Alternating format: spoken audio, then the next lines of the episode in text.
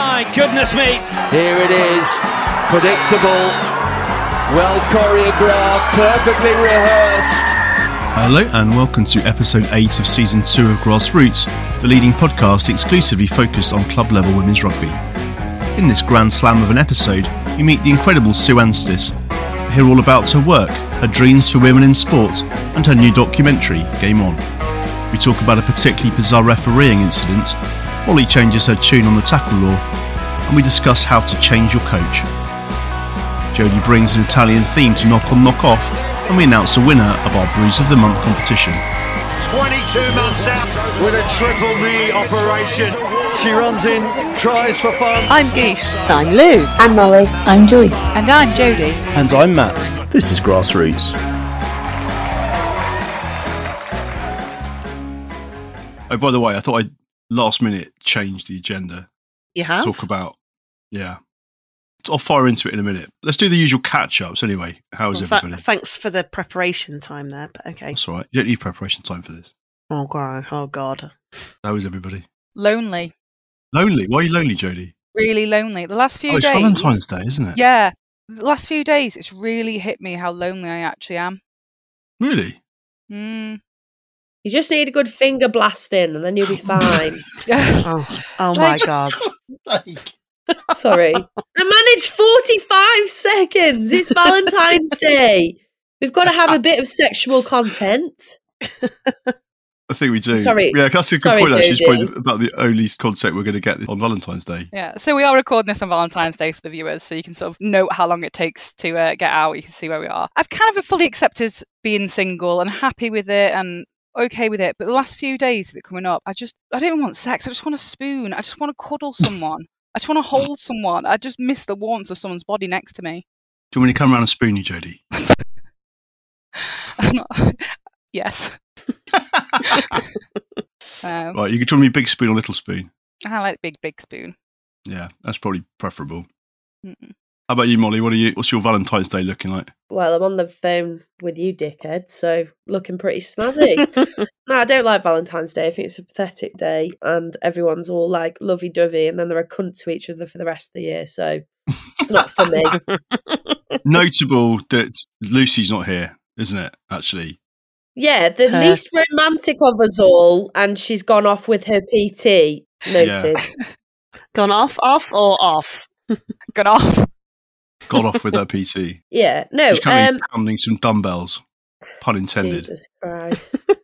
Valentine's Day for me is the same as every other day. You know, I've just got handfuls of admirers throwing themselves at me. I think Valentine's Day is overrated, a bit like how I feel about Christmas. Don't think you should have to have a day in the calendar where you have to make an effort to show someone you love them because you should do it all year round. Same as Christmas. You see your family, you should see your family all year round, but life gets in the way. So, Jodes, I understand that you want a spoon, and I'm sure we can arrange it, but I reckon probably choose me or Lou before Matt. Okay, thank you. Can make it a three Probably way. cater more for your needs. Well, she's a lesbian, number one. That's, that's even more reason to have a platonic spoon with me, isn't it? I don't think she wants she- if, a if she has a platonic spoon with you, it's going to end up with Scissoring. one of you getting a wide on. Oh, what? on. Wide on? What the fudge? No, I'm saying Jodie would prefer a spoon with me or Lou because we are of correct gender, unless you want to tell us something. Me? No. Me? No. No. I'm more. I'm more suggesting that it'd be like more likely to be a platonic situation with a man than a woman in Jodie's situation. Nothing is ever platonic with Jodie. this is so true. Okay, so I think for the listeners, Jodie and I are not going to go around and spoon each other just yet. Although, if I was going to go and spoon anybody tonight, Jodie, it would be you, just so that you know that. I appreciate that. Thank you. Yeah, no worries. How would your wife feel about that, though? it's Valentine's Day. Sorry, for nipping out. For a quick spoon with Jodie. Yeah, that'd be an interesting um, one to explain to the family. So, Lou, no Valentine's specials in the restaurant today. You haven't cut all your burgers into heart shapes or done anything crazy with the chips. Well, we have had a few people. Uh, can you believe it? A few people phone up and say, "Have you got any like heart shaped cakes, or are you doing a Valentine's special?" Basically said, "No, we haven't, and we're not." And also, we're not open tonight so for the general public, it's just student night. So we'll be entertaining the students of Reaseheath College and extracting as much money out of them as possible whilst giving them as little booze as possible, as Nice. usual, on a Tuesday. Yes. So is it not open to the general public on student night? You have to be a student. Well, you have to be a student. Didn't know that. And we don't discuss do the food. fact that you've removed the condom machine days prior to Valentine's Day? That was a bad move. well, it's all academic, really, because there were no condoms in there. Actually, I tell a lie. There was one pack of condoms that had fallen down to the bottom.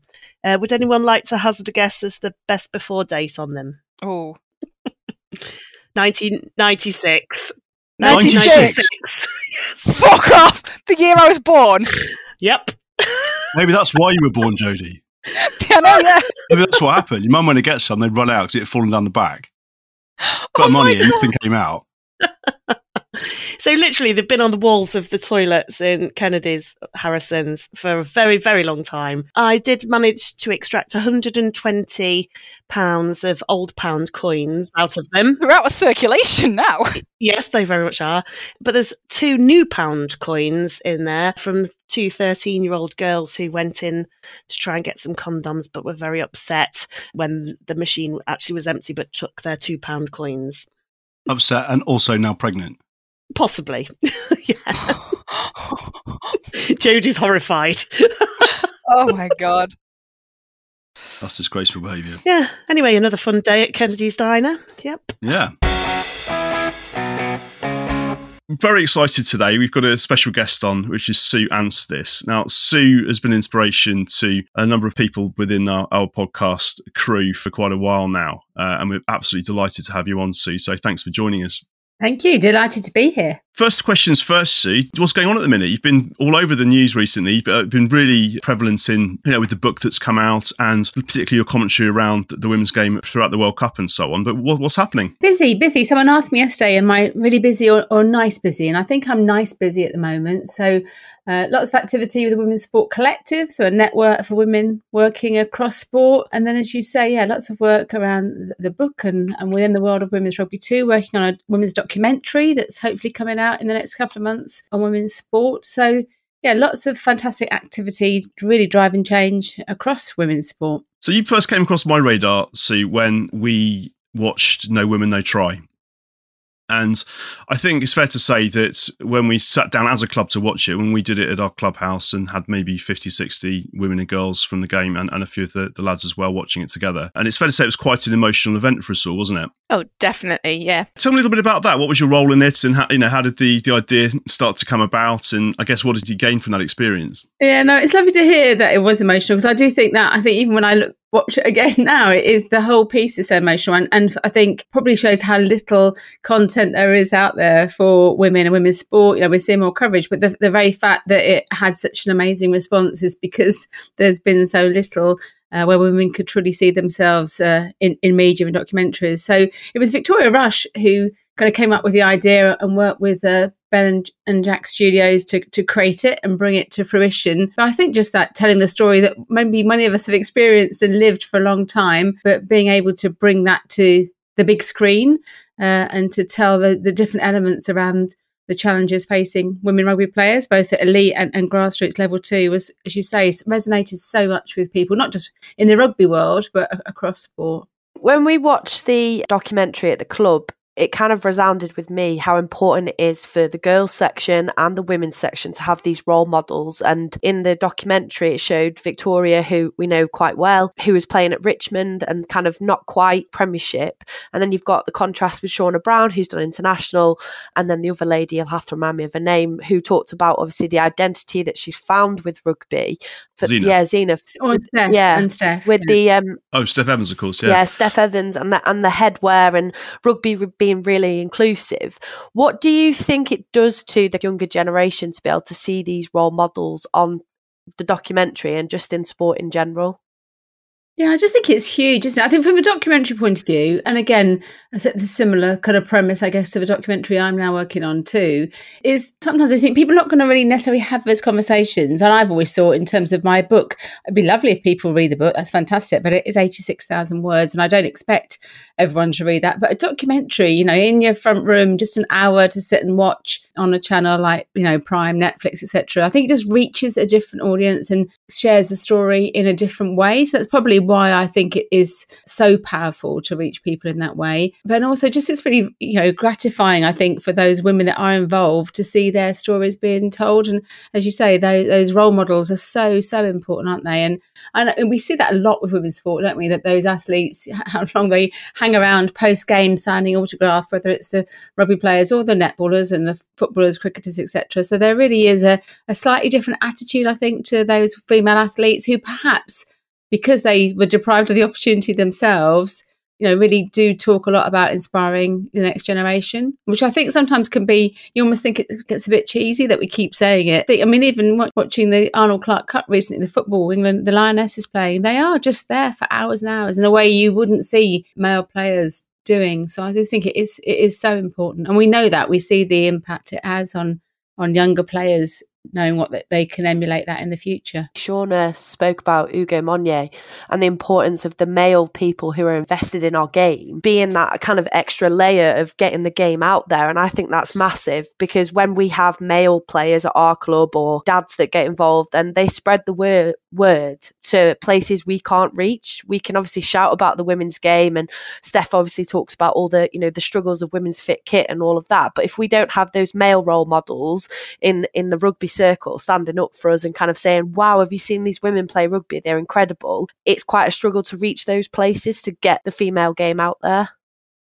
Yeah, absolutely. And I think it is about your right. And I know Steph talks in the documentary, doesn't she, about the reach into whole new. We can keep talking in our little bubbles and circles, but it's that reach into new audiences. And I think I mean, Sean is so articulate in this topic too. But sometimes it's those men that are speaking up that almost gives it that credibility, even if it's a man, you know, may not be a high profile man or, or a hugely influential man, but actually a man saying that about women's sport uh, somehow has so much more impact than a woman because you kind of expect women to say that too. So I do think, you know, sadly as it is, that is the case, and we need to accept that that's the fact. And so having men speaking out and kind of calling out and spreading the word and, and becoming male allies that is just so important for the women's game and women's sport more broadly. One of the lines that really resonated from the book was we don't want to take over. We just want to take part. I think that really resonated with with you guys, Molly and Goose, maybe talking about it. Yeah, it's my favourite line, and I think it comes first. I was literally. I think, I think,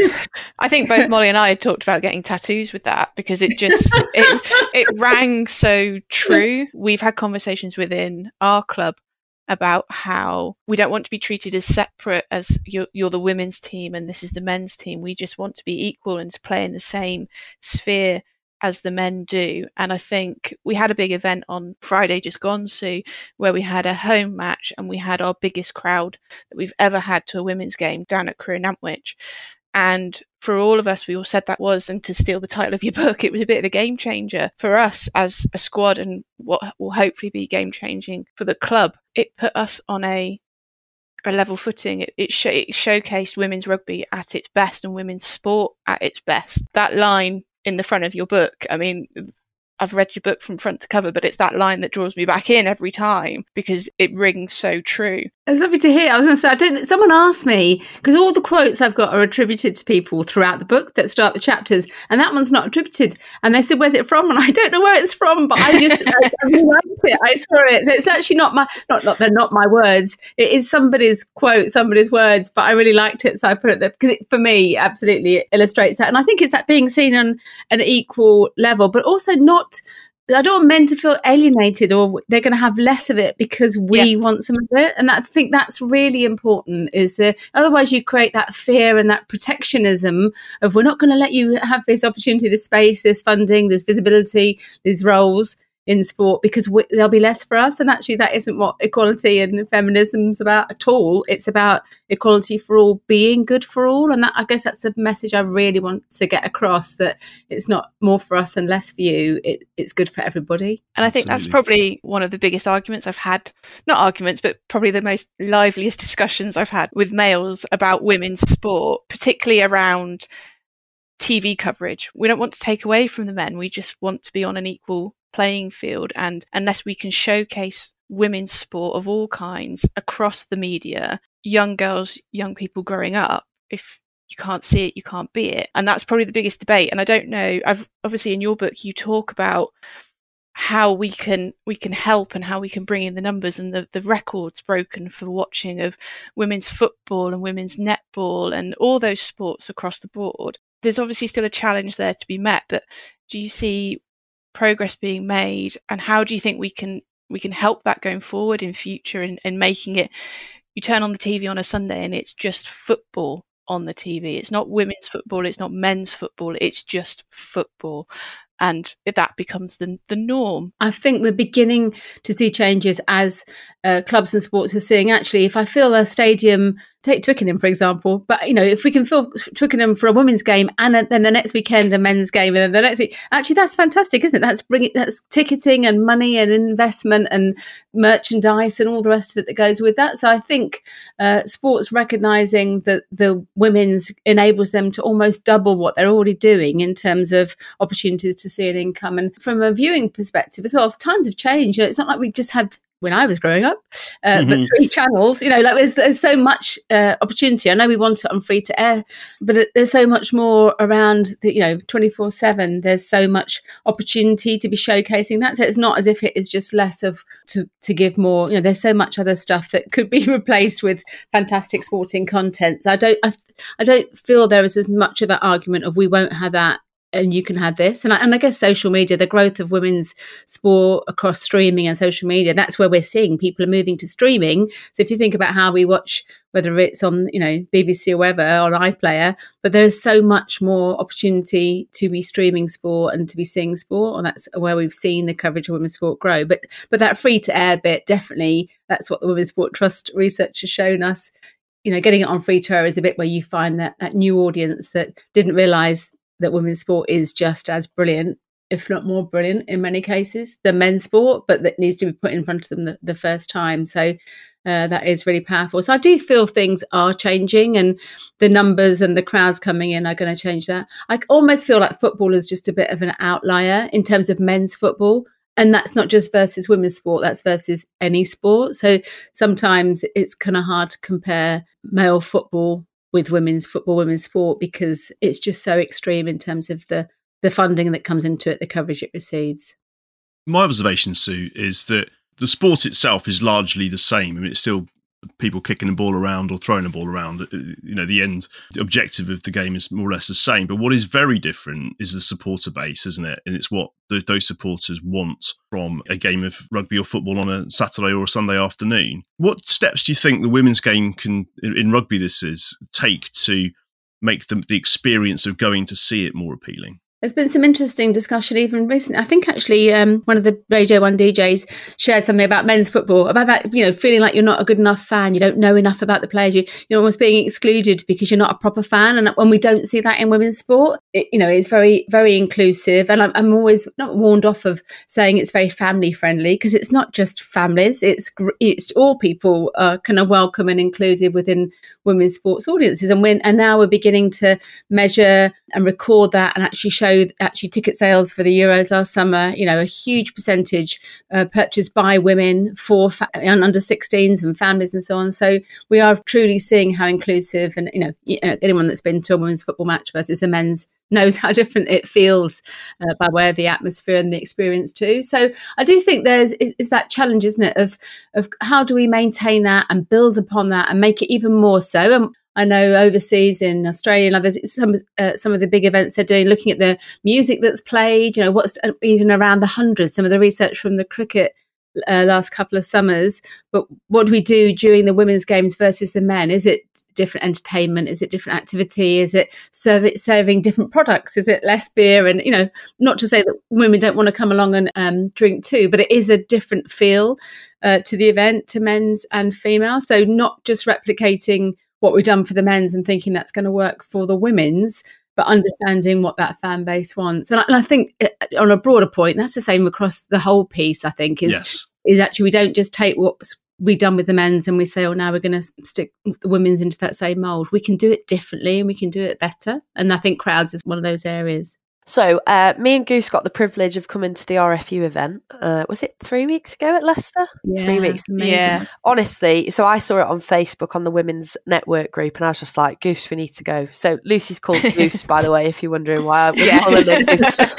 and I just like when we left, we just felt so empowered. And I went on a refing course last night. I coach uh, and play. I need to think of a retirement plan. Do you think what you're laughing at is true? I'm old now, 18 years of rugby. Yeah, I'm not. I'm not going. You're not going anywhere, Molly. Yeah, okay. but what would you say is the biggest barrier for women in sport in general? Because I know we're talking about rugby, but from women's sport in general, what do you think is the biggest barrier for either girls or women to get involved in any sport? I think if you look at the the Can research and those kind of studies, it is about fear. It's fear of judgment of what people are going to think about me in terms of how I look, how I perform. Am I too good? Am I not good enough? You know, and, and all those things that society has taught us about being a woman and you know how we need to appear as a woman. So I think from the research that I've seen, that does seem to still be a big issue. And I think definitely if we look at the sad, huge dropout of teenage girls, uh, whilst things are great and we're getting more access and there's more visibility and funding and all those amazing things we've said, uh, it does still really distress me that you see that massive dropout of teenage girls because of whether it is around clothing and it's around periods and it's around how females are perceived in society and how they perceive themselves and all those things too. So I do feel we've come a long way, but there is still lots to address there. Just looking at it from as a dad, my daughter's 12 going on 17. And it's amazing how things that to a man seem quite little to her are massive Mm. uh, when it comes to sports and exercise. So, wondering uh, is she going to have enough time to get changed, you know, to go back to class after sports?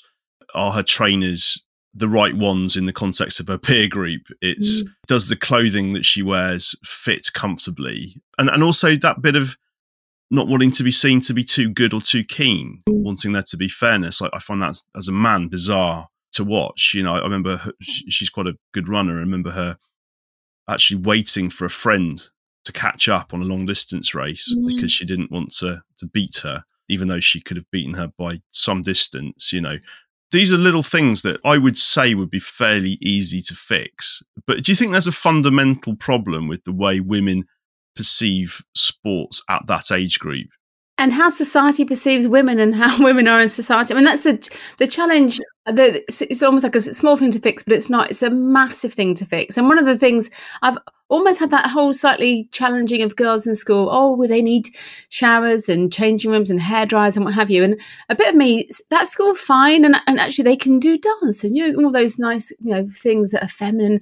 Or my ultimate ambition would be to have a society where it's okay for girls to be sweaty and muddy and come back to class looking like the boys look like but but actually society doesn't dictate that. It over you know hundreds of years it said that women need to look this way. That's our you know what we need more so than men and boys. And so that's why those girls don't want to be seen as sporty. Your daughter doesn't want to win that race and beat others. One of my daughter's sc- schools one of the girls cycle to school because it's just not seen as a thing that you do. It's not a very feminine thing to cycle. you know it's ridiculous isn't it? But actually that is as society is. So part of it is can we change the schools to make uh, physical activity and not just sport more accessible and appealing to girls? But ultimately, I'd love it not to be an issue, but but that's a much bigger challenge, isn't it? To make it so that girls are comfortable in themselves and happy with their bodies, whatever shape their bodies are, and celebrate their bodies for what they can do rather than how they look. That's a massive ambition. But I feel that sport and celebrating sport and having we talked about these amazing role models and the more that we see fantastic strong powerful brilliant women celebrated and as role models, then actually that begins to change those perceptions of what it is to be a woman and what it is to be feminine. Their bodies are there to do brilliant things with rather than just to look and embellish men's sport, as historically we've seen with walk on girls and grid girls and girls beside men kissing men when they've won the Tour de France. Actually, now women can compete in the Tour de France too. What's been really interesting talking to you, Sue, is, is listening to you know your journey and all the different people that you've spoken to and all the research that you've read and all of those things that come into this growing and emerging picture of women's sport and how we can make it better and how we can encourage more women and girls to participate. If you were to distill it into maybe three things that you think would make the biggest difference, what would they be? It's about visibility. So it's about getting women's sport seen on television, in newspapers, talked about on the radio. So that for me, there are many different components, but visibility for me, I think, has been the bit where we'll see the biggest shift.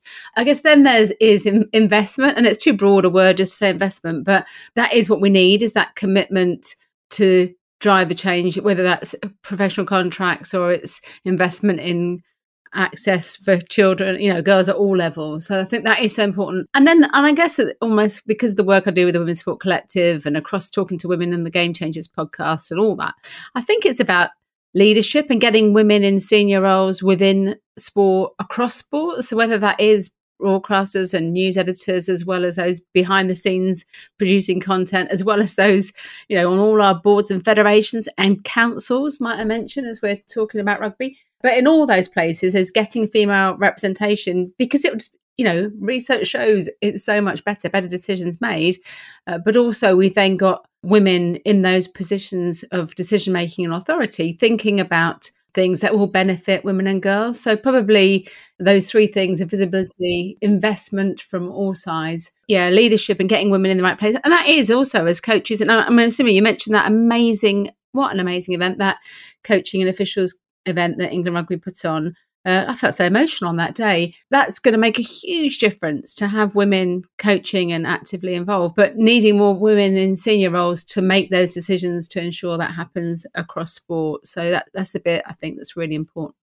On your journeys, then, so particularly with writing the book, which is a challenging feat. I mean, it's not you don't just sit down and start writing and hope you get to the end at some point. It's a lot of research and planning goes into it. Yeah, what did you learn most from that experience? What were the things that you took away from it and thought, wow, that was eye opening? I mean, I absolutely loved writing the book. Almost when I look back on my rationale for it was because I wanted, I felt I was not the expert in, but I kind of know quite a lot about women's sport. I haven't worked in it for such a long time, but I wanted to know more and have that confidence that I really did know more. So actually, it gave me an opportunity to go and research and talk to experts and gather more information and get it into one place. I do feel I learned that the joy almost of going and gathering and creating something. And it's made me realize the things that I love. So actually, I like making stuff. I like being creative and coming up with things. And, you know, whether that is the podcast, the book, this documentary now, you know, the Women's Sport Collective really is that initiating and creating things. I think it's made me recognize what it is that brings me joy. And actually, you just go and do these things and then other things will follow as they progress and develop. I think that's probably a bit of a life thing I've learned in the last 10 years mm-hmm. or so.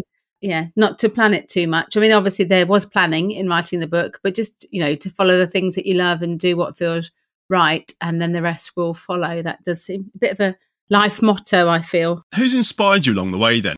Yeah, in terms of women's sport, it's funny as not. I say lucky to talk to so many amazing, trailblazing women, but often, and I am so privileged to talk to some fantastic athletes. But often it's not the athletes or it's the former athletes that have then gone on to do uh, other things within, you know, administration often sounds a little bit dull, doesn't it? But within the administration of sport, but those behind the scenes running the sport, the Moya Dodds, for, who was on the first, you know, first one on the FIFA board, Sue Day at the RFU. So, so women who really get it and are and have made sacrifices to go and drive change, Maggie Murphy down at Lewes FC. So a lot of those women, I think, I am inspired by athletic prowess and amazing sportswomen. I love watching that.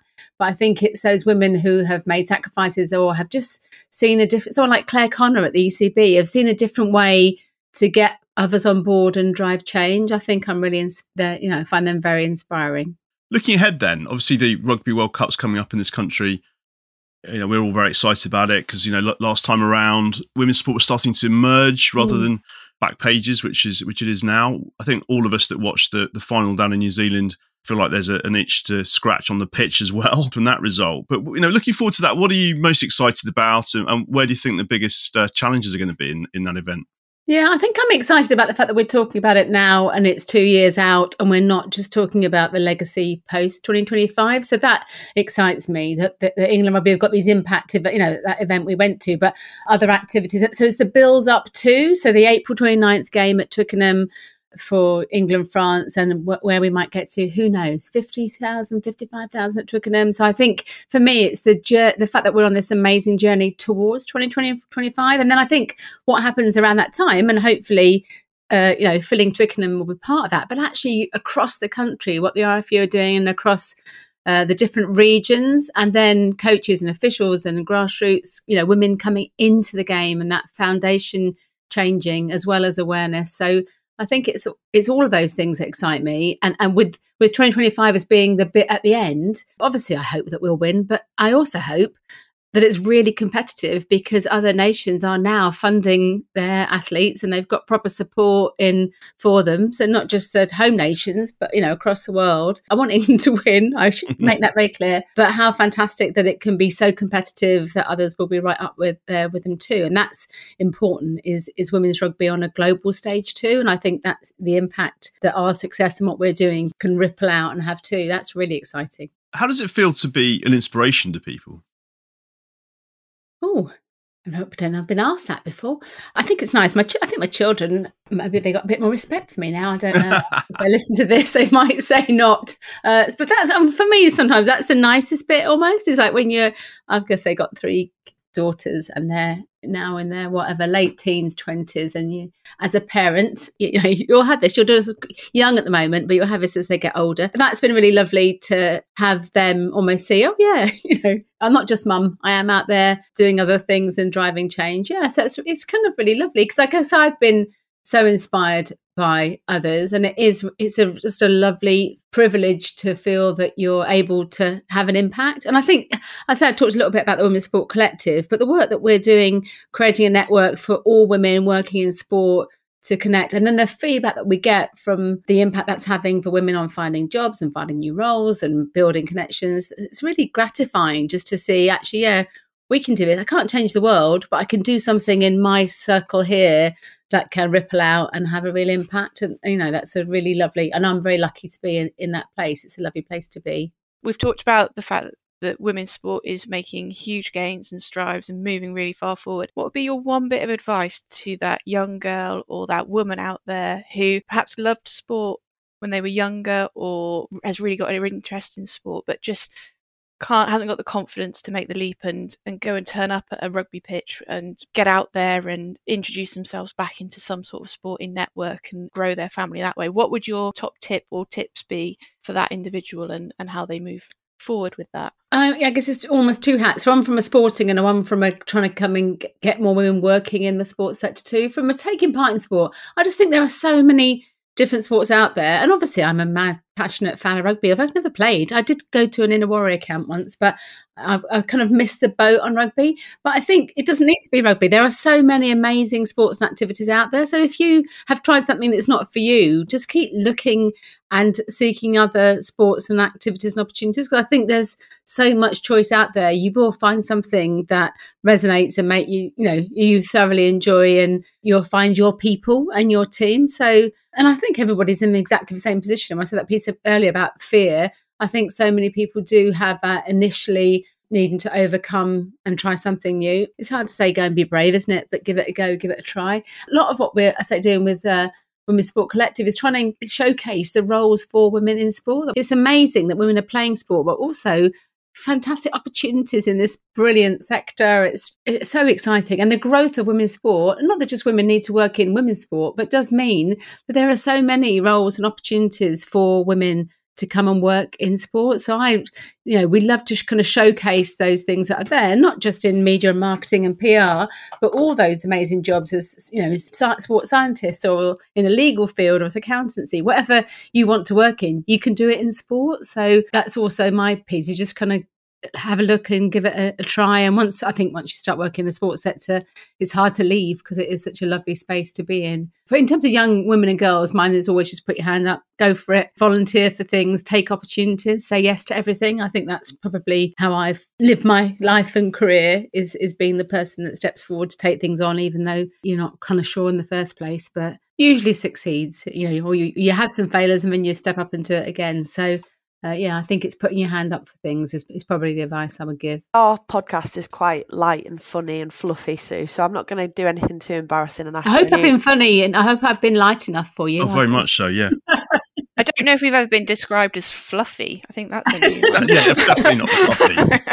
I just didn't want to bring the tone down too much, so I've been quite good. But your answers have been amazing, and we don't want to take away from men. But one of the things that I've kind of learned through my rugby journey is sometimes it can be really awkward being a woman in a sporting environment.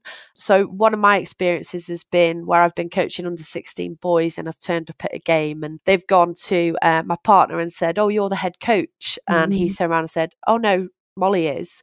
And the guy actually laughed. And I just went over and I said, Oh, hello, um, I'm the head coach. And he just looked at me. And my response was kind of like, Oh, do you want to shake my hand? Or you're not able to, to shake a woman's hand uh, and laughed it off. Mm. But I just wondered if you'd had any funny moments or anyone else that's kind of described a funny moment where you've been like, Yeah, I am a woman and I am doing this we're just exploring the term banter, aren't we, at the moment, and whether that's right and appropriate. But I do definitely think it starts really young, and I think there's some horror stories in, within football clubs and women, you know, turning up to coach. You know, you're here to clean the boots, you're here to make the tea, you're here to what have you, of not being taken seriously. And I do think that probably good humour and joking about it rather than getting aggressive and defensive is the way to go with it and yet it is really frustrating that that is still the case and that does need to change. The more those boys now see you doing a brilliant job as a coach and we see and celebrate other amazing women succeeding and i'm going i'm taking it away. I'm not i'm not giving anything funny. I'm just taking it in a slightly different direction. But it's interesting isn't it? We often talk about oh when are we going to see women coaching in the men's game? And although i don't ever want that to be seen as the height of all things actually Sarina Wiegman winning the Euros, you know, with an England women's team, she shouldn't have to go and work in the men's team to be seen as the most successful coach. But but that said, having women coaching men's teams and, and coaching men and boys is so important to build that respect so that younger men coming through do see how fantastic women are and can be as coaches and, and similarly with officials too. So yeah, so I think it's a it's a challenging piece, but actually from that young age uh, is really important. And you look at some of the coaches like Giselle Mather, now obviously at um, Ealing Trailfinders, but her, her, the work that she's done with the London Irish Academy and working with all those young men that are now part of the England squad, that's so powerful in terms of how men and boys then respect women, not just as coaches and officials, but then the women in their lives. I've made, I've, you've tried to make it fluffy. I've made it all serious now, haven't I? I like it though because it's so powerful what you're saying. So that's always been a thing for me. I think actually, if a boy can respect a woman in that role and celebrate an amazing female athlete, how does he then feel about his mother when he goes home, or his sister, or his the girls in the school, etc. So, so for me, it's so that is the role that you do there in terms of coaching men and boys is you know is so important in a much broader sense than sport Thanks for that, Sue. And I'm going to just input one more thing. So, when I went to Cornwall with Goose, went on holiday, and we went round every bookshop, was it Goose, to look for your book, Sue? Yeah. I really wanted to read it. And Portia Woodman, I laughed because she went and put all her books in bookshops herself and just stood by them. And I just wondered if you'd ever thought about potentially doing the same. I do a bit of merchandising. So I'll often, when I go into Waterstones, when my book's there, but it's turned sideways, I'll bring it out and put, you know, I might put Tyson Fury. Obviously, he's come out saying it's always bloody Tyson Fury, all those books. So I will uh, bring mine front facing so that yeah. they are there. I have occasionally, I don't know, for those of a certain age that remember the J.R. Hartley advert for Yellow Pages where he's phoning around looking for, it's, it's not going to go well on the podcast if no one's ever seen the advert, uh, but it's a little old man phoning around all these bookshops asking for the book, this book by J.R. Hartley, Fly Fishing. And then the end of it, it's like, what's your name? And his name is J.R. Hartley. So he's asking for his book. It is a lovely advert. It's very funny. Anyway, so I have often feel I'm like that. I have gone into Water and said, Did you have Game On? You know, like by me. Yeah. uh, a bit embarrassed. I haven't, really, haven't really done that. Did you know they actually had to write a book called Fly Fishing by J.R. Hartley because it didn't exist? and then so many people kept going into Waterstones and asking, They're for asking it. for it. Oh, But they actually wrote fabulous. one. It's really funny. It's a That's very famous amazing. advert. Portia. Uh, that's an amazing book, by the way. That is a. I love that book. A fab, fabulous book. But she was also signing. She was on the front of one of the magazines, and she was in all the supermarkets signing the front covers of the magazines. And she said, "I probably can't do this." But someone said, actually, if you go in and sign all of your books in bookshops and they can't return them, uh, should they not sell them, they have to keep them. So I have, but I haven't done that either. But that's something else that another author told me to go and do. Maybe we should do that with with our listeners. If you can send in a selfie of yourself Yeah. merchandising Sue's book in Waterstones, we'll, we'll give you a prize. We'll, we'll figure out a prize of some sort and we'll we'll send it to you. We have a prize actually, Batty, because Sue very, very kindly has given us a signed copy of her book, which is signed by both herself and Dame Tanni. Tanny Gray Thompson, you got the special one, didn't you? There's only three of those. Yeah. Yeah, so I, I have one of those, which this feels like a competition in the making, actually. So It yeah, does. There we go. Right. So you can have a signed copy, yeah, but you have to go in and merchandise Sue's book for her. Yeah, and Tanni, I should say why it's why it's Tanni Grey-Thompson is because Tanni wrote kind of very kindly wrote the foreword for the book as well too. But yeah, there's only three of those. There you go. See, Um, limited so that'd be edition. You heard it here first, people. Get out there in Waterstones. We're going to get some complaints from Waterstones now for random people going and taking lots of selfies. Go out there and get your pictures taken with Sue Anstiss's book, and we shall vote on the winner, and that book will come your way. Yeah, I was going to say we can hashtag it shelf for Sue and just need to Yes. go and re- rearrange it in the shop. Hashtag shelfie. Yeah, shelfie, love it. On the subject of the competition, Sue, you very kindly agreed to pick the winner for our Bruise of the Month competition. Now, I do apologise in advance for ruining your lunch with the, the, the pictures that I sent over to you. But I'm, I'm hoping whilst we've been chatting, you've had an opportunity to, to open it and have a little look. Yeah, there's some pretty choice specimens in there. there are. There are haven't heard any indeed, gasps of horror from Sue. It's Yeah. Do want me to give you my favourite? Do you want me to do it now? Yeah, go ahead. Yeah, I think if you want to talk through any that caught your eye as well in the in the process, we've tried to see whether we can see pictures in the breezes, like whether there's Jesus in one or something. Jesus' face on the toes. I, I'll give my highly commended. I like uh, Tasha Curry's uh, Sunday, Monday, Tuesday, Wednesday, and I like that we get to see most of her house in the background too. That's interesting. Her cats on the wall. I feel like I know Tasha now from having looked at that bathroom, bedroom, every room in the house. So that that that was a was a lovely, interesting one. I kind of felt Chrissy Thompson's one, the whole elbow arm did feel kind of really quite painful, and the way it's spread right around everything there too. Uh, yeah, no, they all look painful. But, but the winner for me actually is Gwen Spence, interestingly, because I feel I've seen that, that bruising on my daughter's leg in the past. I think it's often a thigh with a bit of stud that she sends me pictures of. That so it almost looked familiar. When I saw it, I thought, oh my God, is that Molly's leg? So I like that. And I almost feel like there could be some cacti writing in amongst the stud marks there on her leg. But look, look probably the most beautiful, look the most colourful, most beautiful uh, of the bruises. I hope that's good That's perfect. for You know, it's a good bruise when you can almost see the sponsor's logo of the boot, the, the actual the, the manufacturer's logo on the in the bruise itself. That's awesome. Look, fantastic. Gwen, congratulations on your prize. You, you've won a, a grassroots rugby shirt, so we'll send that down to you at some point. Sue, in the meantime, look, very last question for me. What has women's sport given to you? Yeah, everything really, everything. I think I do. I do sometimes wonder what would I have done if I hadn't f- kind of followed my passion for sport. So yeah, no, I think it, it sounds a bit deep and profound, doesn't it? Really, I guess joy. There's a lot of it. Life is about joy, isn't it? You're here once, you make make the most of it all. So I think it's it happiness and fulfillment. Yeah, that's a big question a- for the final question. that's big. really? That's big. It's so true, though, isn't it? I think, yeah, we, I, I'd say the same thing as well as on top of that, friendships. I think the people that I've met Yeah, through the yeah. game. It's funny, you know, Victoria Rush is a good example. We she came on the podcast for some shameless free publicity, and we got to know her a little bit. And she actually played in our team in August. We got Oh, to know wow. her, and it was Yeah. great fun. And it, even though we'd never met before, it was. It felt as if we'd known each other forever, and every single pe- person I meet in the game, whether it's somebody of her stature or just a, a player down the club, it's the same. Can I do my shameless plug then? The documentary. Yes, of document. course you I can. I can on. check out- Maybe I can come back when the documentary Yes. comes out. So I'm hoping out in the next couple of months is all finished. It's it's beautiful, even if I say so myself. It features lots of women's rugby and another a bit of boxing and some football and other sports too. But it will be out. Who knows when they confirm? But it will be out on a major broadcasting platform soon.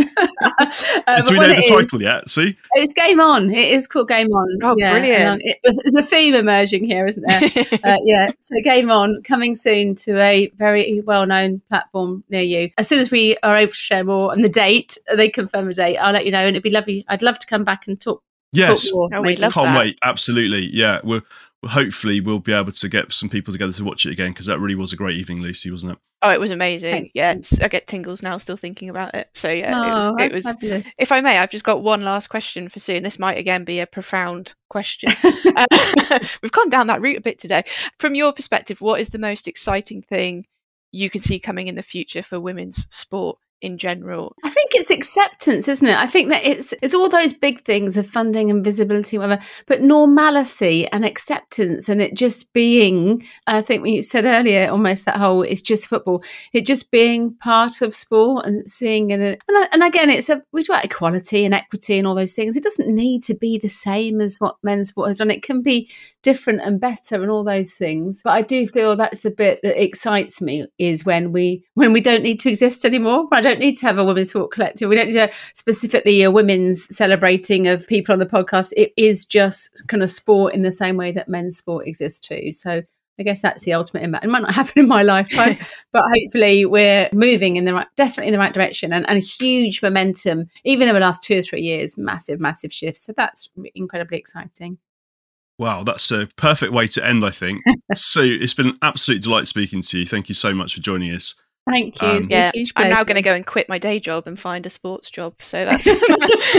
I'm so. In, but yeah, it was an honour to meet you, Sue. so yeah. Pleasure. Just don't quit your day job, Lucy. no, okay, find another job then quit the day job. Okay.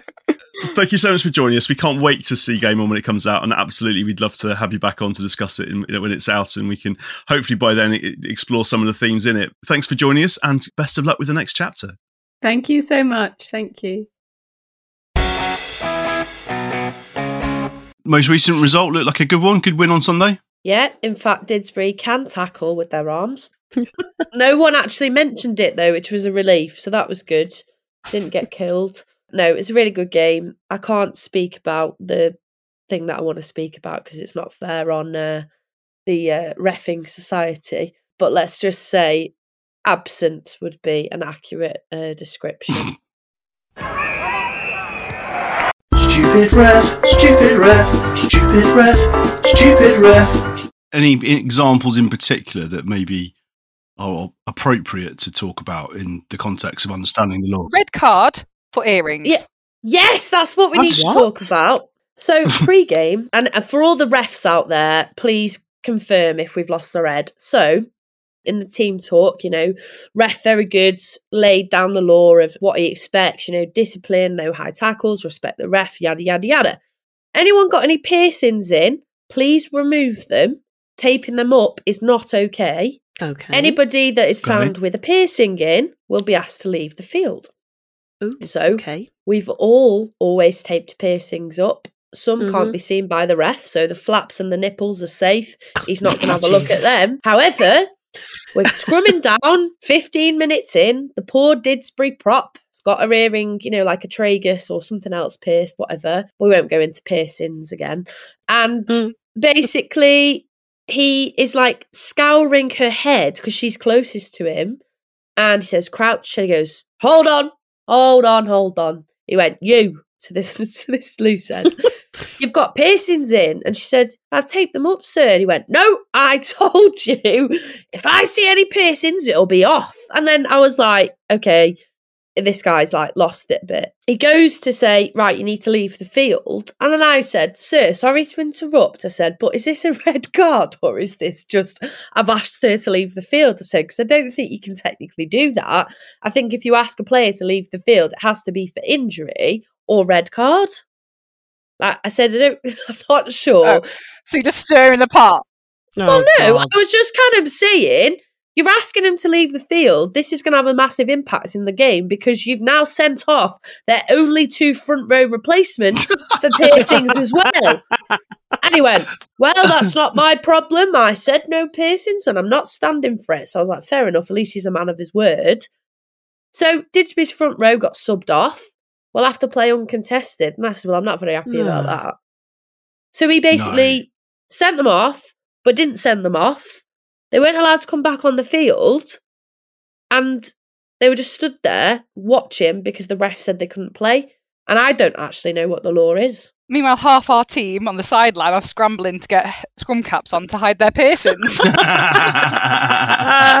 Poor Goose had to sacrifice a scrum cap. She's been playing for years with a scrum cap, never without a game.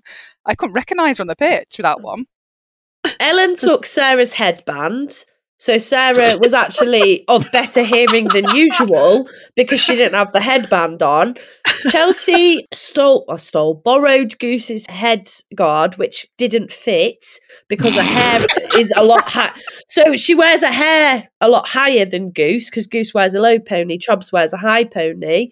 It was like Maro Itoje gone wrong. And she came on, played, played, played the best game she's ever played in a scrum cap. So now I've told her she can't take the scrum cap off again. So Goose has gone and bought a new one and gifted Chubbs the scrum hat. Ah, oh, it was a God it, it was a car crash. We'll be very careful with this section to protect Oh, the God. innocent. But it's a very hot, juicy piece of gossip ended up in my inbox a couple of days ago. Now, for our listeners, I can't name the source for reasons that should become obvious in a second. It's important, I think, at this stage that I say that whilst it's fun to have a bit of gossip, when there are real people involved, you've got to be a bit careful. But We're going to anyway. yeah. One one of our favourite teams. Again, I'm going to not going to name them because it's probably not fair on the people involved. But let's just call them. I don't know Kronenbourg. Uh, I think that's a, as a good nickname. You know, because Kronenbourg's 1664. Um, Okay, you need to edit that. No, You need to edit that. Matthew, we are on dangerous territory here. Mm. Oh my god, do you know? yeah. So no, I don't know. I don't know, but Oh. I need to appeal to our listeners for additional information. So I've only got one side of this story, but it, it leads me on to an interesting discussion topic, which is how to get rid of your coach. What's the point? Should you get rid of your coach? God, News on the can't believe- grapevine. I can't believe you're going here. News Oh on the my God. grapevine is that a team in the area have sacked their coach. Oh, So- who? Yeah. Again, I- I'm not going to tell you. I'll read some of the, the note that I've got in front of me. It starts off with a, you know, rather, I thought rather friendly salutation to the team, which is, hey, Queens. Oh, yeah, Oh, Saka. my- Saka! Absolutely Saka! Sacked. Ah. Dumped.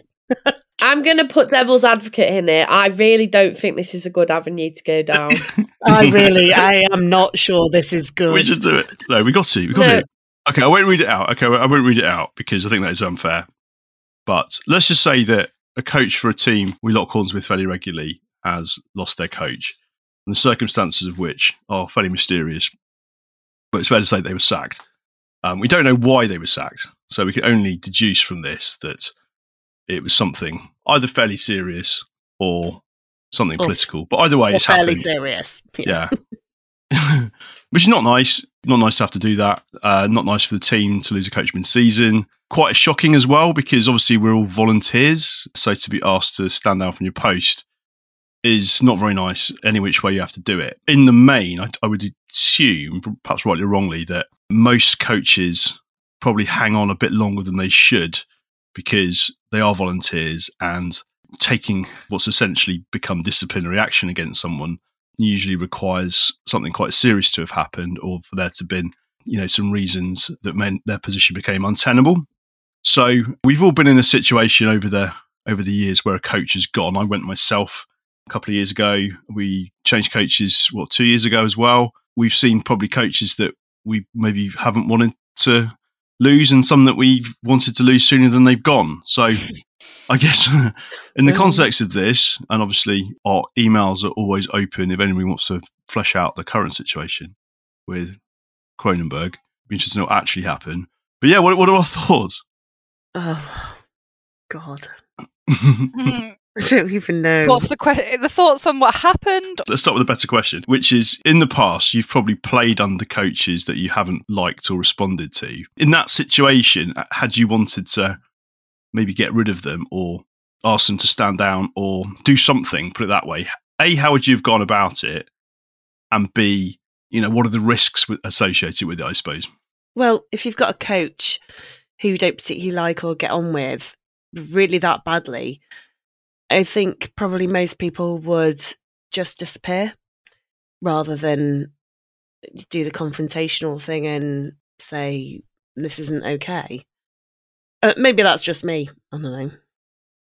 No, I agree. I think that'd be my response. I wouldn't want to stir the pot. I'd probably like slowly go away from the team. I think referring to the coach that we had a couple of years back, I think I played two games that season just because the atmosphere, at training, at games, it just wasn't comfortable and I didn't feel the confidence to say anything. I didn't think I stood in a position to say anything and it was easy just for me to take a step back and let them do their own thing and let people play that let them do what they wanted to do.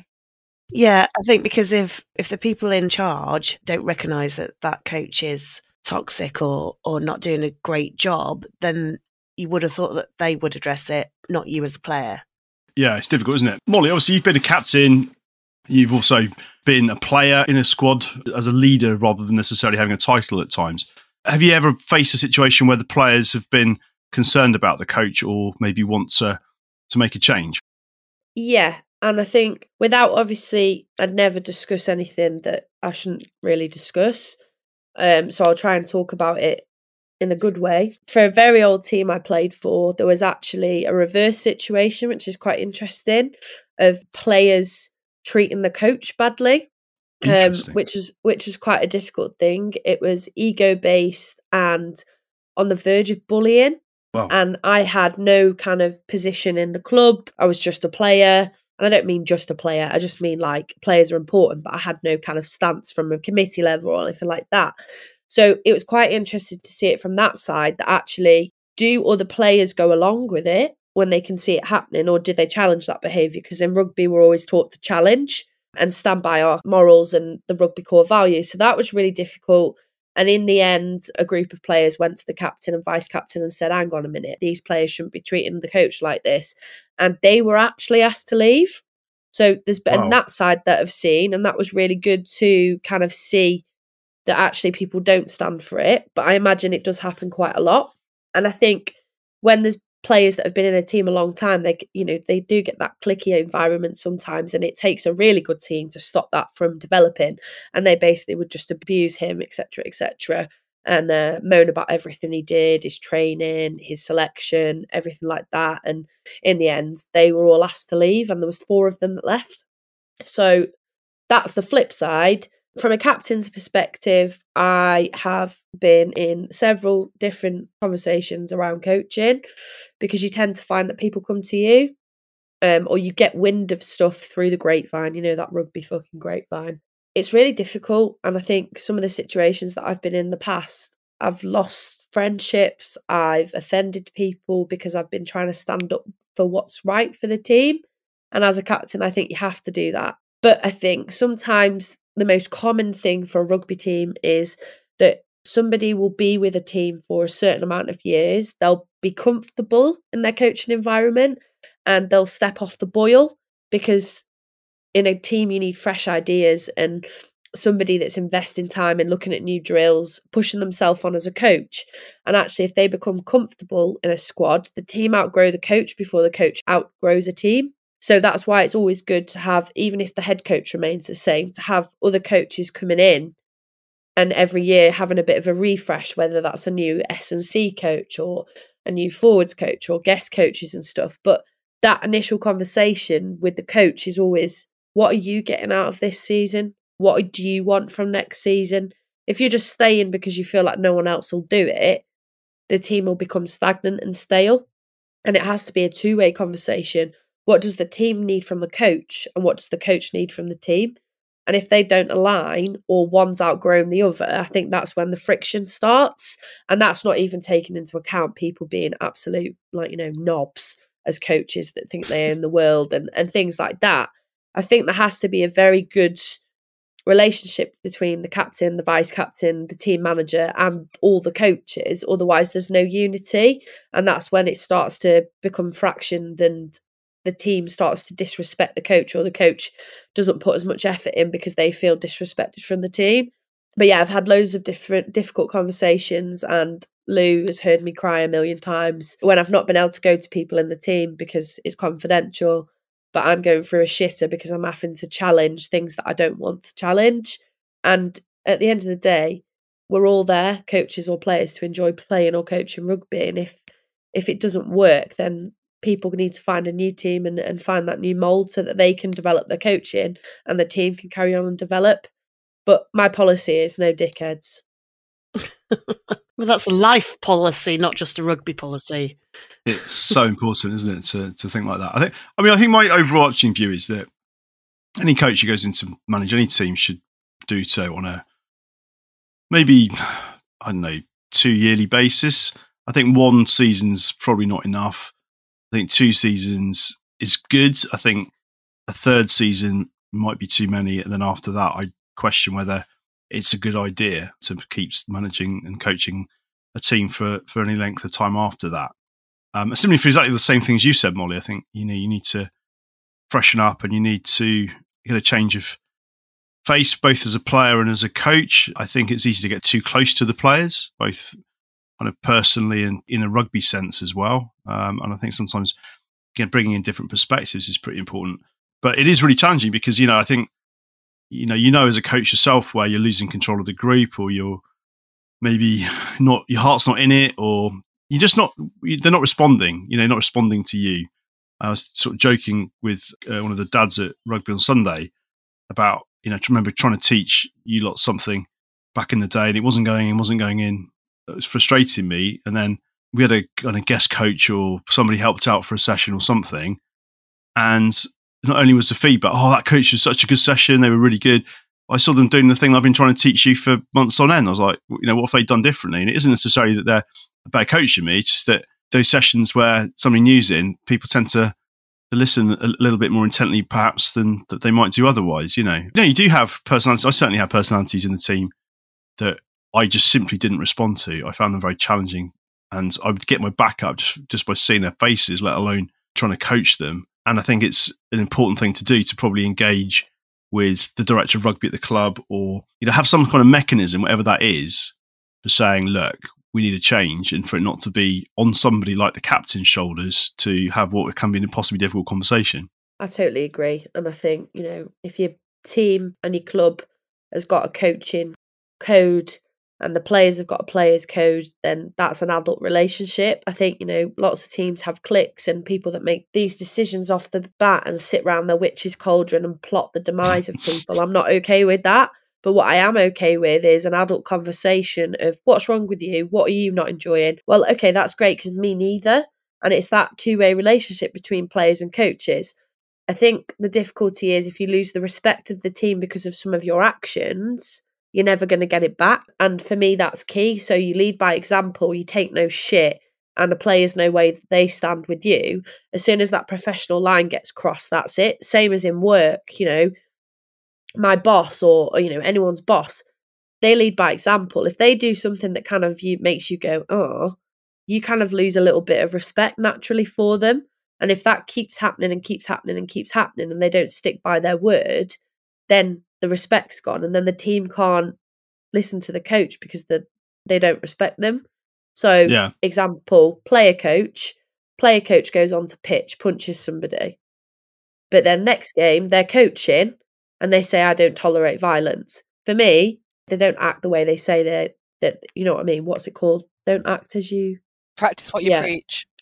Yeah, nailed it. But yeah, that's what I mean. So it's it's stuff like that. If you lose the respect and you don't demonstrate your values that you expect of players, and vice versa, player expects coach to listen to them, but then when the coach is talking, they're talking over them. Well, sorry, mate, you've got double standards. So I think it's adult conversations, and if adults talk to adults, you get a resolution. If you're a prick, then see you later.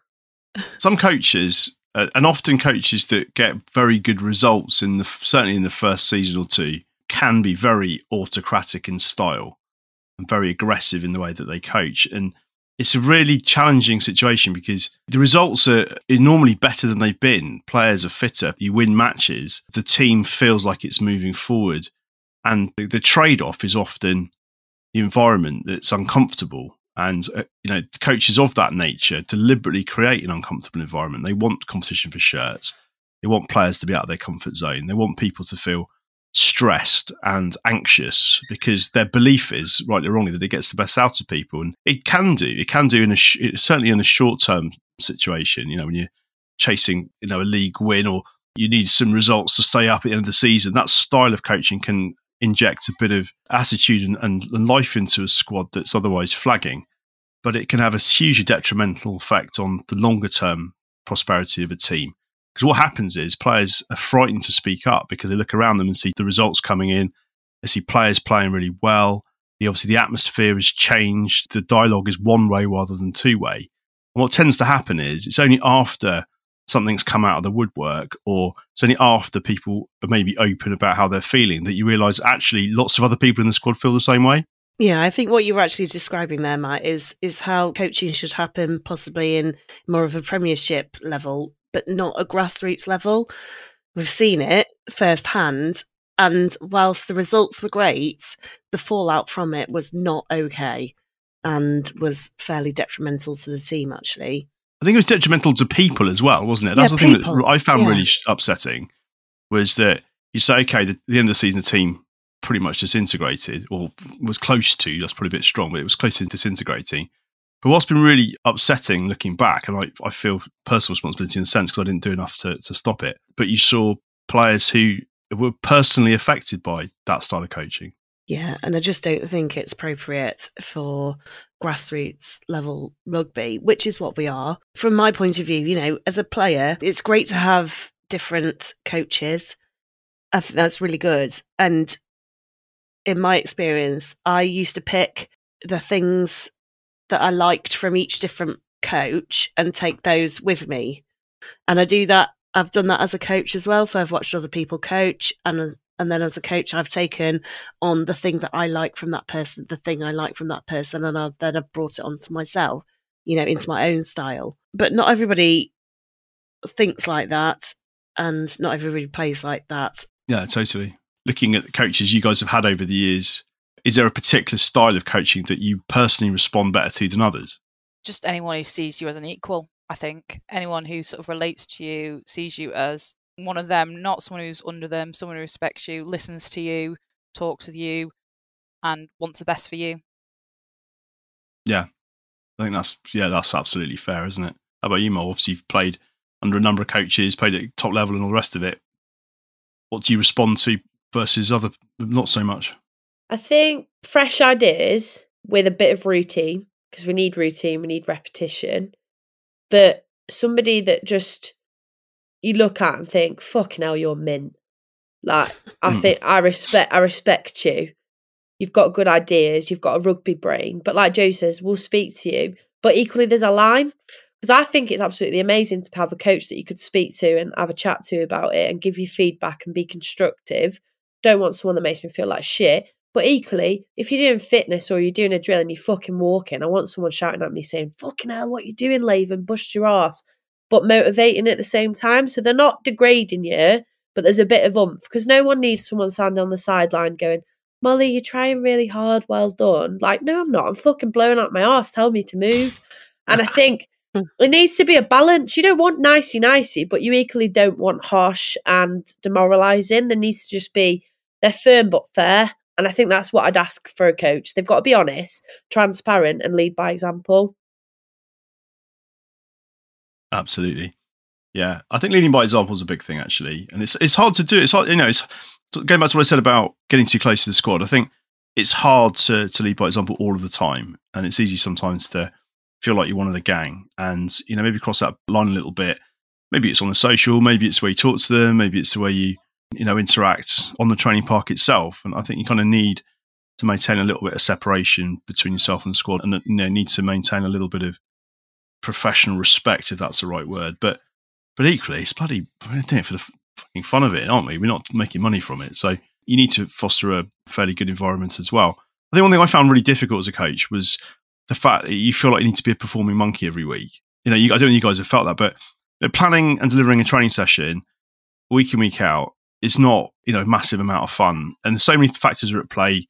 The numbers of people that are there, the skill set of people that are there, the weather conditions, the time of day, all, all these sorts of things factor in. Also, you know, where the squad might be in their development. So, being expected to turn up every week and do whiz bang amazing fancy sessions can be really draining, you know. And I certainly felt that there were times where certain players were quite critical of a particular session because they were maybe, you know, I don't want to pick on individual people particularly. People maybe who were doing uni degrees in sports sciences or things like that, and they're going and learning how to be an amazing coach in the classroom, and they got a, an idea of what the theory of it all is, and they come, and to a training session that you've just run after an eight and a half hour day at work, looking after a young family, whatever. They expect you to just come up with all these incredible modern techniques. It's it can be draining, and it can really affect the way you enjoy it, and also your relationship with the players to some degree. So that's a point then. You've asked us from our point of view as players how you feel about when coaches should leave. From your point of view, when is it? Because obviously we have coaches listen as well as players and refs, and we have all sort of an audience. When is the time to take a step back? It's going to sound weird, but it's when you're still enjoying it. I think if you got to the point where you're no longer enjoying it, it's too late. You know, there's a lot to be said for leaving on a high. I wish I'd, I couldn't in a sense because of the other circumstances that that came out um, at, around that time. But I wish I'd sort of said at the end of that season where we were unbeaten, or not unbeaten, sorry, when we won the league and the cup. I wish then I'd said, look, that's it for me. For at least a couple of years, I'm going to take a break, rather than having my hand forced for other reasons later on in the year. Because at that point, I was still really enjoying it. It'd been tough. Don't get me wrong; it was exhausting. I remember getting to the season feeling really drained and really a little bit burnt out by it all, to be honest. But I felt like I'd achieved probably as much as I was going to at that time with that squad, and that's when I should have gone. You do see a lot of coaches that hang on a little bit too long.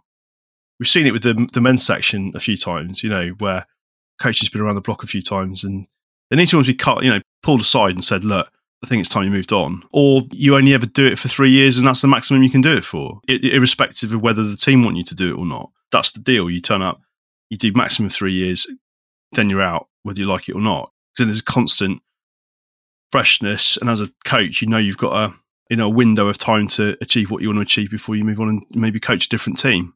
I agree with what you say, Matt. I think no, I think three years is is good time, and then actually, I think it is time for you to move on because you've learned stuff from both sides, and actually, team needs fresh blood, and the coach needs a new challenge. Yeah, but it doesn't mean you can stop. You have to stop coaching. no, stop. not at all. To rotate teams.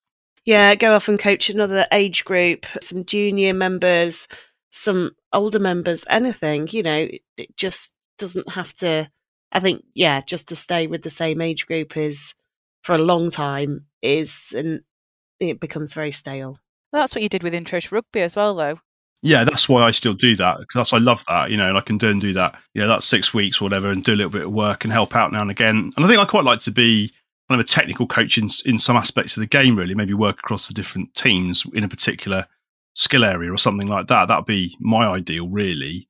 I think running a, a full team, um, unless you're up for it and can, fully commit to it, it's not for the faint-hearted. Unless you've got a really good support team around you. I was really lucky, certainly for the first couple of years of doing it with you lot, that I had Mark, who was a brilliant administrator and was always the guy that remembered to do the things that I wouldn't do. He was always the guy that said, "Oh, hang on a minute, have you thought about this before we spent money or bought kit or entered into a competition or whatever it was?" He was the guy that kind of brought in some checks and balances. Then we had Nick, who was at that point very, very experienced and really good person to learn off. You know, so I could learn my coaching ropes a little bit alongside people who maybe had a different view of the game and different skills to bring. Um, so it didn't. It wasn't solely on my shoulders all of the time. You know, even though it felt like it at mm. times. You know, let's not forget that coaching is a volunteer role. So you know, three years of giving it everything is is massive. It's a massive part of your life, and for some people, that's everything, and that's what they want to do, and that's their hobby, that's their pastime, that's their passion. But also, you probably need a break after that, Yeah, totally. Yeah. Yeah. Mentally, physically. Yeah. So I can guarantee, Molly, if you went into looking at the junior section, I only do a bit in the junior section. If you walked over to the under 14, under 15, sorry, you know, on a Thursday night, and I went and walked over to your group, we'd both see things differently. You'd see aspects of that, that squad that we're not coaching properly, and, and I'd see probably in your squad as well. Yeah, and it's like I said, it's fresh ideas, isn't it? Mm. It's fresh ideas and a clean perspective of you know, it's a blank canvas. And you're gonna paint a different picture with each team. And also, if you if you think about those age groups as well, 14s, 15s, 16s, they've probably had the same coaches since they were those kids were eight. That Yeah. won't have changed for a long time. That's a fairly sticky point, really, isn't it? Very much so. So there you go. If you're listening, if you're a coach and you've been coaching for three years or more, now's the time to stop. Coach is a dickhead, sack him. if your coach is struggling, help them. What other bits of advice have we teased out of this rambling conversation? I'm not even Um, sure at this stage. Speak up. Yeah. Speak up. fuck off. And if you hear on the grapevine of a coach being sacked somewhere in the northwestern area of the UK and you know some information, please get in touch. Right, before we move on to knock on, knock off, I just want to thank from the, I was going to say from the bottom of my heart, but I think it's more the heart of my bottom, the dickheads that have donated to the massage fund. Mm. Um, you know, I kind of said that sort of in jest, not expecting anybody to actually donate. But there's been some clowns that thought it'd be funny to send me and Lou for a, a Thai massage at some point with Sherry there with a, a dictaphone and a glass of vodka Berocca. I cannot wait. So thanks, thank you very much for, for your kind donations. I, I personally can't wait to have my spine rearranged into the shape of an S hook. Well, I can't wait for that either because it's going to happen to you first and not me second. We've got enough for one so far, so we're halfway there, which is either me on my own or we keep fundraising. On that note, Jody.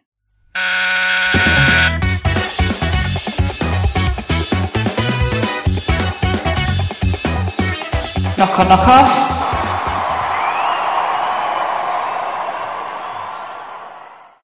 Yes, we're back. Uh, so, going with the theme of countries, I thought I'd try and hit all the Six Nations. So, this week's topic, well, category is Italy. So, these are teams that play for the top 14 team in the Italy League, Italian League. The ones that are knockoffs are going to be food items because it's a bit. Oh, uh, Lou's got the upper hand again. it's fixed. What can I say? A handicap. exactly. So there's six questions. Well, six teams slash food, and you got to guess which one's a knock on and knock off. so I feel like maybe I should answer last. Yeah, otherwise just follow Lou. No. And, and I'm hoping you get your pronunciation right here. Jody, Yeah, no, I'm, I'm fucking hoping here. it's- Ooh. Could my an entire Italian. nation. Oh, it won't be the first. So we got Mogliano Veneto. Knock. Mogliano Veneto. Knock Is off. that Viennetta? I'm going to say that is a team, so I'm going to say that's a knock on. Okay. And Louise?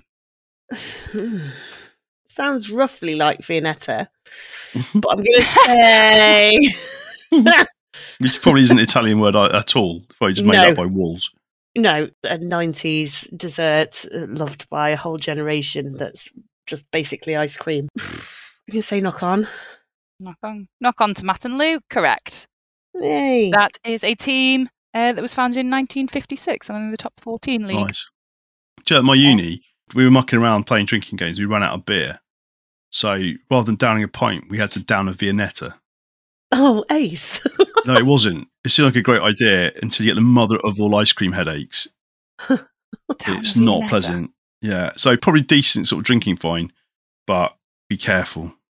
I've never heard of downing a Viennetta before. It's not easy. What do you do? Do you, you know, do you chew? Do you just try and swallow it whole? Use your hands? Do you use a fork? There's very sharp layers of chocolate Exactly. in between the Viennetta. Exactly. Was it a slice of Viennetta or a whole one? Exactly. Not as easy as it Mm. looks. Okay, moving on. Right, Okay. what is it? so, Cotoletta Rugby Club. Knock off. Knock off. I'm Molly? knock off. Knock, Knock off. Knock on. Knock on. Okay. All right. It is a knock off. Cotoletta is, in fact, uh, an Italian word for veal breaded cutlet. Great. Mm. Nice. Disappointed, Lou. Very disappointed. Oh my. So, Matt, you got the point for that one. And Mel. Bollocks. Excellent. Here we go. Back to the beginning. Lou So- being utterly shit at knock on, knock off. It was actually a flash in the pan. But um, shh. is that a cooking joke or is that just a joke? Yeah, cooking Yeah, joke. okay. Cooking joke. So the next one we have is Ribollita Rugby Club. Knock off. Uh, no, knock on, knock on. I'm going knock on. I'll go Okay. knock on. Knock on. Knock off. Correct, Lou. It's a knock off. Do you know what it Damn is? it. Absolutely no idea. Okay. Riboletta is a Tuscan bread soup, uh, porridge, p- potage, maybe bread and vegetables, often from leftovers. I'm not sure you're pronouncing these right, but okay. Oh, You pronounce it with a northern accent, that's why. You actually use a proper Italian oh, accent. fuck off. R I B O Riboletto. L L I T A. Riboletta. Some riboletto and some garlic bread. Riboletta. It's well good. Right. Okay, so Colorno Rugby Club. knock on. Knock on or knock off? Knock on. Knock on. Mol, Lou. Knock on. Knock off. Knock off. Fuck's sake, Lou. I've done what I can. I fucking tried my best here, and you're fucking me over. Literally. yes, it's a knock on. It's a real rugby club. It was uh, founded in 1975, also part of the top 14 league. I don't even know what to say at this stage. I don't know what more I can do for you, Lou. I really don't at this point. I'm not an expert on Italian cookery. I mean, do my best, right? Jesus Christ. Right, okay. Next one we have Lyons Piacenza Rugby Club. Knock off. Knock on. Knock off. Knock on. Blue, please. okay, say it again. Lyons Piazen Piazenza. P I A Z E no C E N Z A. One more time. I don't know. What did the others say? um, Mol said knock on. Matt said knock off. Knock off. Uh, knock off. Knock off for fuck's sake. Mol, you got that point there. Yeah. Leon's Lyons Piacenza was founded in 1963. I'm a lost cause. I will give a bonus point if anyone can name what the what's it called when you have mascot. That's it. Can name what the mascot is for Leon's Piacenza. Lion. Yes, Matt. Extra point to you. Well, that was a fucking easy guess, wasn't it? Well, why didn't you guess it then? Well, I didn't get a chance. Final one. We have Pane Toscano. Pane Toscano. Knock Mol? off. Knock off. Matt. Knock off. Knock off. Lou. Don't care. Lou. It's not the spirit. Okay. Um, knock off. Knock off. Correct, Lou. Finally, we got one. Yeah, pane toscane. Toscano just means it's Tuscan bread. Mm. Bread that's Oh, made Pane Tuscany. Toscano. Yeah. Pane If Toscano. only I'd brushed up on my Italian. I'll give you all a warning next time of what country I'm doing so you can do a quick Duolingo uh, bash. it's like an learn an entire language. and, and research 5,000 different menus from various different eateries in the I main could do that. cities. I could do that if I know which which country. Fam. So the total scores are three for Lou, four for Moll, and because Matt guessed Lions, we have five for Matt. Winner. Oh, what the fuck? This is I haven't won Jody. That wasn't a ages. question. That wasn't a question, Jody. Was it not? I'm sure it was a bonus point. Well, I'm Well, going to give myself some bonus applause. points. Well done, Matt. Commiserations, Lou and Moll. Oh, Jesus. At oh, least I beat Lou, and it's a profession. It's not much of a brag, though, is it? Well, True. back to normal for me. She is pretty shit. Back in your box.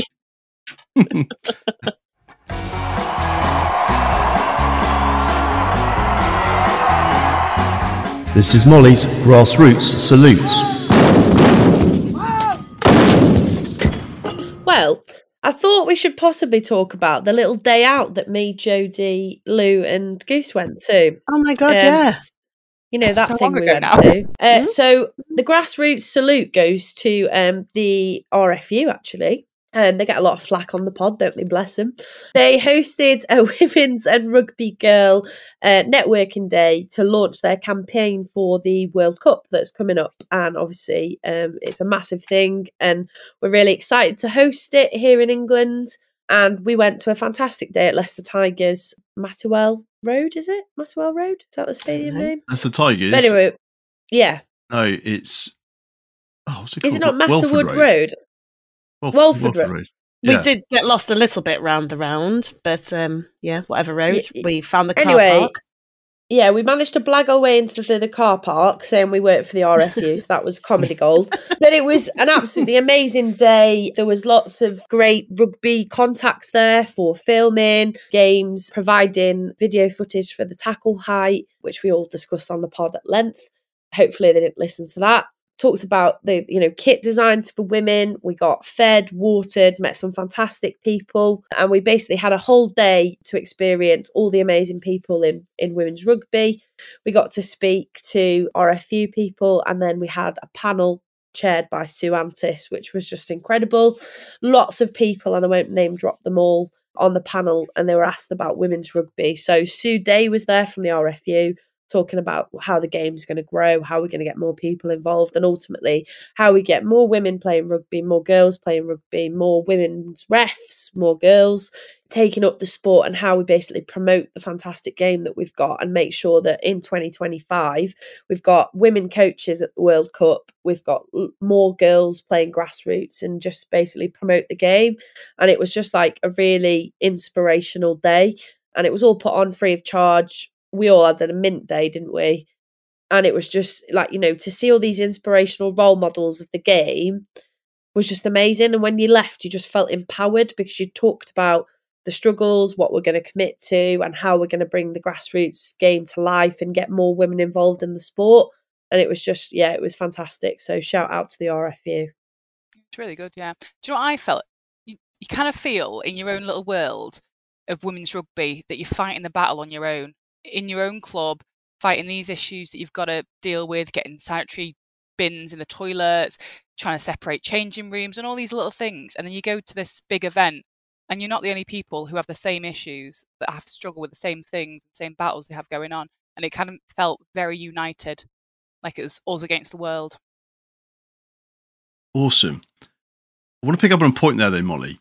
So I remember having a, a conversation with you not long after you came back from this event. And Hmm. I seem to remember you saying something along the lines of, I'm changed, I've converted, I'm now backing the tackle height changes. This is yeah after right I spent felt like thousands of hours of my life editing out anything which might end up with us being thrown in prison, a large amount of swearing, plus all the times where you got so animated you blew your own sound waves out, and, and how much you hated these laws, only to go and hear it from a few dignitaries from the RFU and be changed a changed woman. Do you want to talk us through this? yeah so okay so the way They they were very convincing. Can I just I'm say not- that first? I'm not backtracking on my animated and emotive response because actually, when they explained it, they actually held their hands up and they said, We went about it the wrong way. We didn't explain it properly. We didn't provide enough kind of documentation and videos or anything to explain it. And they broke it down and they talked about the fact of the matter is they're not trying to change the game, they're trying to change people's heads being in the same space. And that sounds a bit weird. But if Matt, if you're stood upright and I go to tackle you, if I tackle you at armpit level, the chance of my head being in the same space as yours as you drop into contact is really high. Whereas if I aim for the torso or belly button and I slip up, the danger is I'm only going to slip up under your rib cage, and my head and your head are not going to be in the same space. So the way the guy explained it to us, he was a lovely chap. They did a demo on a, a mannequin and they talked about it and how it was delivered. And he actually hand, held his hands up and said, "Yeah, we did a shit job. We didn't deliver it. We've caused all this uproar, and we didn't provide any material to back up the findings in terms of what we actually expect. So, correct me if I'm wrong, girls. He explained it as if you go chest height, you're going to slip up and you're going to go neck head. If you go aim for the belly button and you slip up slightly, you're going to go belly button and between the sternum. So you're still not in that danger zone. And that's the way he kind of portrayed it. He made it very clear that the handoff will not go, which was music to my fucking ears. The mauls aren't going to change. The rucks aren't going to change because the type of impact that you experience in those scenarios in comparison to a head on head or tackle situation, there's much less whiplash effect than if you were in a maul, etc., because the level of impact and speed is much lower. So when he explained it, I was like, oh, that makes sense. But the way they delivered the message was shit. And ultimately, he said they regret it and they wish they'd done it the correct way because they've caused all this uproar for something that's probably not going to be that different for us because we do it anyway. It's just going to be refs' discretion about are people going for the belly button and then slipping up, or they starting at chest height and slipping up to the neck, which would result in a yellow or red card. So there's still a bit of work to be done about the ball carrier and how they're going to have to, you know, maybe adjust their body height going into contact and they can't change their body height at the last second, etc., etc. But it sounded a lot more amenable when he explained it than obviously the shit they left on our doorstep and said, "Yeah, tackles going low." so yeah, Mm. that's how I understood it. And actually, when it was explained in that way, I just came away going, oh, well, that's what we aim for anyway, isn't it? Isn't that what we're meant to be doing anyway? But it's definitely the way it was explained was much better on the day when it had been explained that way rather than what had been released in the media. Well, I blame rugby league anyway because I think before before people like Jason Robinson came over from rugby league back in the turn of the century, which actually was actually, but yeah, in the sort of late nineties and that, everybody tackled that way anyway. It was just a normal to tackle waist and below, and then rugby league came in, and this thing called the offload was suddenly invented, and everyone was like, "Oh my god, offload's really really powerful. We better tackle everybody man and ball round the head." you know, and that's kind of what crept into the game after that and kind of stayed with us. So anyone older than say 39, you're probably saying exactly the same thing. That yeah, that's how we always used to do it anyway. No, good news. Oh, so that's not me then, if it's over 39. No, 29. Did anyone else? Because obviously, in certain circles now, especially that one, we're a little bit famous in those sort of areas. Did anyone get asked, like, "Why listen to your podcast?" And as soon as you hear someone say that, you go, "Oh, for fuck's sake!" Is that just my reaction, or does yeah, anyone you else have die that reaction? inside. Yeah, you have a few. yeah. I had a f- about two people, one person on my table, and then another person said, and I can't remember. He said, "Oh, you do that podcast, don't you?" And I was like, "Oh, for fuck's sake!" Yes. Yes, well, you haven't said some things on the podcast like I have. Let's just start that. Like what, Lou? I'm not going to lie. If, if death was imminent and there was no time for anything else, probably have a massive wank. Yes, well, actually, on my table there was someone from Yeovil, and I started trying to have a conversation with this person and said, "Oh, oh, so do you know about the podcast?" Because I'm sure we'd done an interview with someone from Yeovil or similar, and they're like, "No." I'm like, oh. Okay, well, anyway, we do this podcast, and uh, if you'd like to listen to it, I think some people from your team may have featured in it. But anyway, okay. so all the teams that have been on the podcast, listen to the bloody thing for goodness sake. Otherwise, we'll Mm. stop doing it and start interviewing just randoms down the pub instead. You'll be happy to know, actually, Mol. There was a girl on Yeah. my table from Didsbury. She didn't know who I was, so that's a good thing. Oh, fuck's Ah. sake. Well, I'm safe. Did she struggle to eat her dinner due to the fact that she wasn't able to use her arms? Stop. anyway, on that note, thanks so much for listening. See you again next time. That takes us to the end of the episode. Thanks so much for listening to this smorgasbord of rugby chat. As always, please like, share, and drop us a comment on Apple Podcasts or Spotify. To enter our competition, send your hashtag Shelfie to grassrootswomen at hotmail.com. There's an inevitable conclusion to this. A brilliant finish. This is Grassroots, women's rugby from the roots up.